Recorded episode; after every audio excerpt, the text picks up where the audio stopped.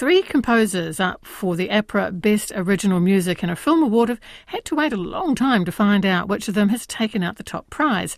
The original live event was first scheduled for October last year, then November, then earlier this month. It's finally happening this week, though sadly only online. Vying for top honour for film music are Arli Liberman for gangland drama Savage, Ewan Clark for the adaptation of Henry James' horror classic The Turn of the Screw, and Mahuia Bridgman Cooper for his work on Roseanne Liang's genre busting Shadow in the Cloud, part feminist war movie, part full on creature feature. I talked to Arli, Ewan, and Mahuia about the different challenges they each faced. Ewan, as I was thinking about these three very different films and very different scores that are being created, I was wondering about genre, because The Turn of the Screw is archetypal horror. When you're working on a genre piece as a composer, do you want to try and break out of what people might expect, or for a horror film, do there have to be certain musical aspects, do you think? Yeah, I think there's a, a, balance to be struck. For this one in particular, I was kind of leaning into and embracing horror tropes for the most part. Um, I wasn't wasn't trying too hard to um, go outside of the typical tropes because they, they work so well, and also that that was my brief. Well, I suppose I could get more specific and say that I was going for gothic horror tropes, so things like uh, using a bell to sort of signify death and sort of old world Europe. That's a sort of gothic feature that I was adding in, um, and use of celesta to uh, to portray sort of childhood because this is about uh, two children who are corrupted by ghosts.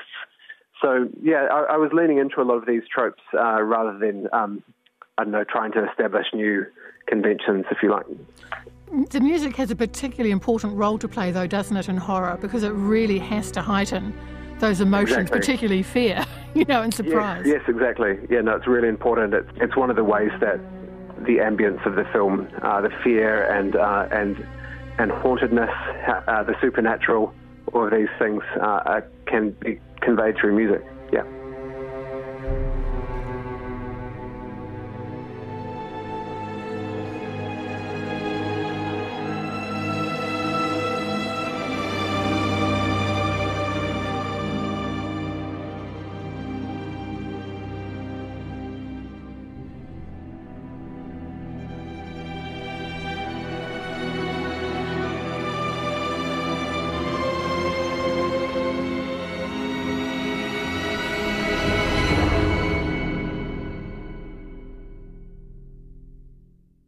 And as soon as you saw the script and started reading it, did the music start to suggest itself to you?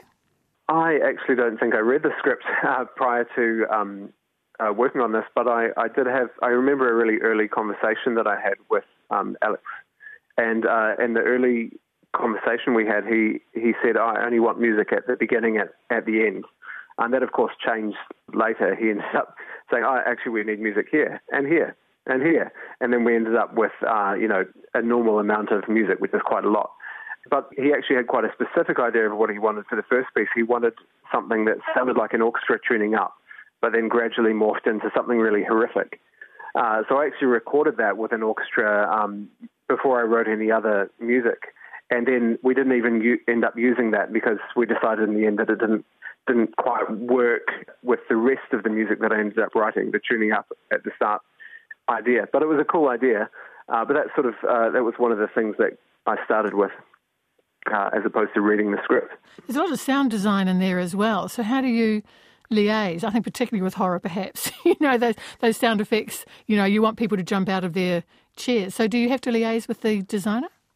Yeah, very much. So um, Matt Lamborn is, was the excellent sound designer on this project, and um, he actually, uh, once I heard his first pass of the, the film, I'd only written a couple of pieces of music, uh, but that actually really uh, encouraged me and got me really excited about, about how good the film could be once his sound was added and it made, it made a, a huge um, impression on me.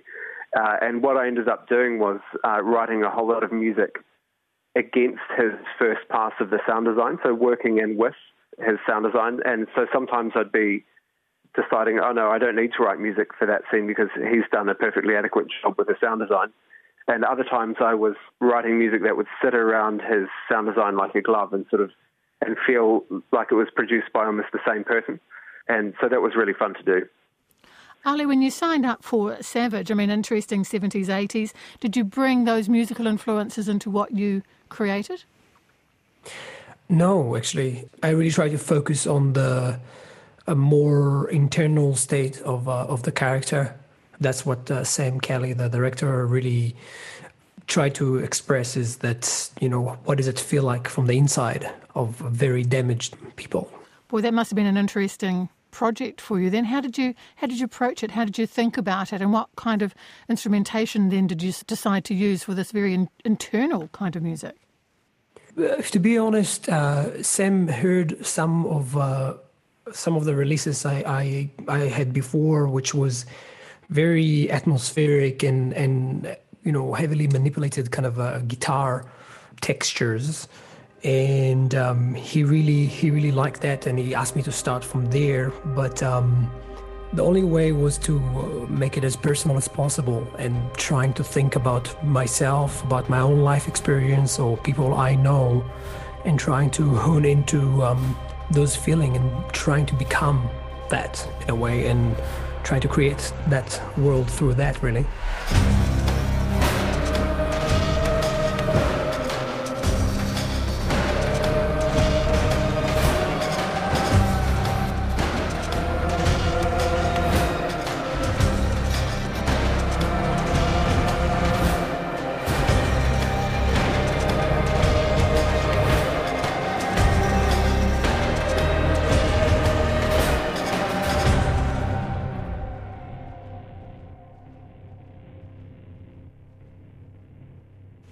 For you, did you? I know you had big, that conversation with the director that gave you a lot of guidance. Is that actually more important than reading the script from cover to cover? Again, you know, I don't know if there's real right or wrong, and honestly, I feel like every project is completely different from another. You know, I jumped in fairly early in the process, just before they had the first assembly almost. So I was kind of developing a relationship with the characters and the story from the script stage and you know i had my own my own world i had created uh, through what uh, the the awesome writing have described you know so i had pretty much a lot of the themes and a lot of the real world building was already forming through the through the script. But uh, you know on, on, other occasions definitely just jumped in uh, from when you have a kind of an early assembly and edit and you kind of respond to the pictures. And it's uh, it's really really there's no right or wrong for me personally. I always imagine that. To be honest, it was when you were either on set watching or or having a look at the film. Is really when you could um, throw yourself into the music. You have your ideas, but you need to you need to see what you're scoring to. Yeah, and it's it's also it's a it's a it's a matter of, of a stylistic choice that you know the team wants to go for. If we how much we want to match the picture how much you know we we want to match the action um, and you know if we if we're creating all of those what, what i've done for savage for example is uh, from the first assembly i just looked at it and i started throwing all those textures of like what you know just to try and find what are the colors that coming to me. You know if i if i turn it into a black and white film and i had to paint it with music what kind of textures I would uh, would be suited to that. So, and I did that, and then I threw it back to the editor for them to kind of uh, you know to to butcher it and do whatever they want with it. But that created this dialogue of sectioning, um, you know, all those sequences that some of them actually made it all the way to the end. Those little first little ideas and sketches. So it's um it's it's really interesting. It's definitely definitely a massive amount of response once you see the the, the photos, the pictures. But uh, but uh, it's also dangerous to, for me personally, to not fall into the trap of of scoring the picture rather than scoring the story. Really. Mahuia, yours very different again. Uh, set in World War II, but horror and sci-fi. You had everything going on there um, with Roseanne as, as a director. I mean, that sounds like, in, in a way, anything goes. Yeah, I mean, there's a lot of juxtaposition and, and shadow in the cloud, and that was the, I guess, the trickiest part because, in effect, it's a period setting, so everyone's expecting period music, and having a strictly 80s synth score, it was tricky to to try and get it to sit with with the picture, and I think it's quite polarizing for for people as well. So how did you how did you approach it then when you really sat down and thought about it and talked to Roseanne because she's a you know a woman with strong opinions too. How did you yeah. approach it so it wasn't so eclectic that it didn't hang together because the film still got to to hang. Yeah, I mean it depend depending on who you talk to, that might view it as uh, successful or not. But it, I think it was just you know the parameters were set, and that and that's the that's the greatest thing. I, I love projects where you have really clear kind of parameters that you have to work with, and and so it's just up to you to try and create uh, or, or achieve all the normal things you need to do with with emotion, with pace, with textures. So yeah, that that was the challenge, and and and, that, and those were the parameters. So I mean, it was it was really exciting to to go through that process.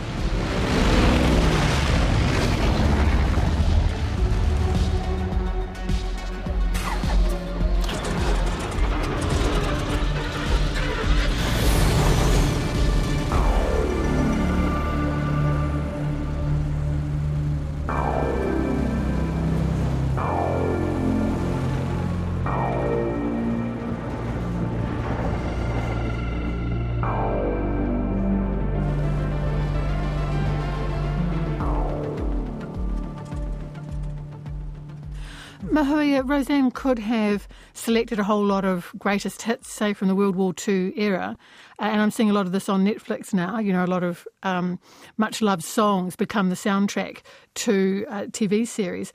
But what does a specifically composed soundtrack offer that that can't? Well, I think it's that it's that identity that you get where if you did have a lot of licensed music in there, it would it would feel quite different you because you have a you have a certain nostalgia or an experience attached with those well-known bits of licensed music. So I think it's bespoke music is so important in that sense where you can really create an identity that otherwise wouldn't be there. You and we mentioned Turn of the Screw classic horror. Is there a genre that you're just dying to compose for? Yeah, uh, probably uh, an adventure film of some description. It, it's the sort of film uh, like Star Wars or Lord of the Rings that just calls for an epic approach uh, with big orchestra and big choir, preferably as well, and just uh, lots of music. And I think uh, it's it's not necessarily the only good approach to scoring. It's just a hang of a lot of fun, I imagine, and that's it's the sort of project that people don't really get until they're at the absolute pinnacle of their careers and probably living in Los Angeles or London. So I don't know whether that will ever happen for me, but certainly I, have had that sort of thing on a smaller scale, you know, uh, scoring short animations and that sort of thing. Arli, I think you've got a, a couple of documentaries on the go. I guess it's a very different approach, the scoring for a documentary to a film. Fully. I mean, again, it's it's you know the the the common thread is that there's still there's still a character in there. It's just like a real life character, and there is still a story that the storyteller trying to um, to tell. You know, and obviously, you know, you you trying to s- stick into make it as, as real as possible, um, but you still sometimes you're going to have to dramatize things. Um, the, there's the challenge of you know you kind of swing in between the intimacy of real life and the the more ethereal kind of uh, you know more poetic points that they're trying to make. Um, but again, it's it's it's serving serving the story is king at the moment, and trying to find those like what Mahuia said is trying to find those that sonic identity that kind of thread it and glue it all together. It's um it's really it's real key. Mahui, we've actually all three of you have talked about the importance of the director, and you've worked on lots of projects now, so we won't mention any names. But I guess is it easier for you to work with a director who knows and loves music, or is it kind of easier to have a director who who leaves it to you? That knows and loves music. I mean, it's great, um, but it's it's definitely not essential. And the most important thing is that is the communication of ideas, of moods, of emotion and and I and and the ability to sort of get on the same page with a director and just to be able to feel like you're in their head and they therefore give you that sort of trust is, I think, the, the most important thing that's kind of paramount for me. Mahuia, Bridgman Cooper, Ewan Clark, and Arli Liberman, all in contention for the APRA Award Best Original Music in a Film. The award ceremony is being held online this Thursday.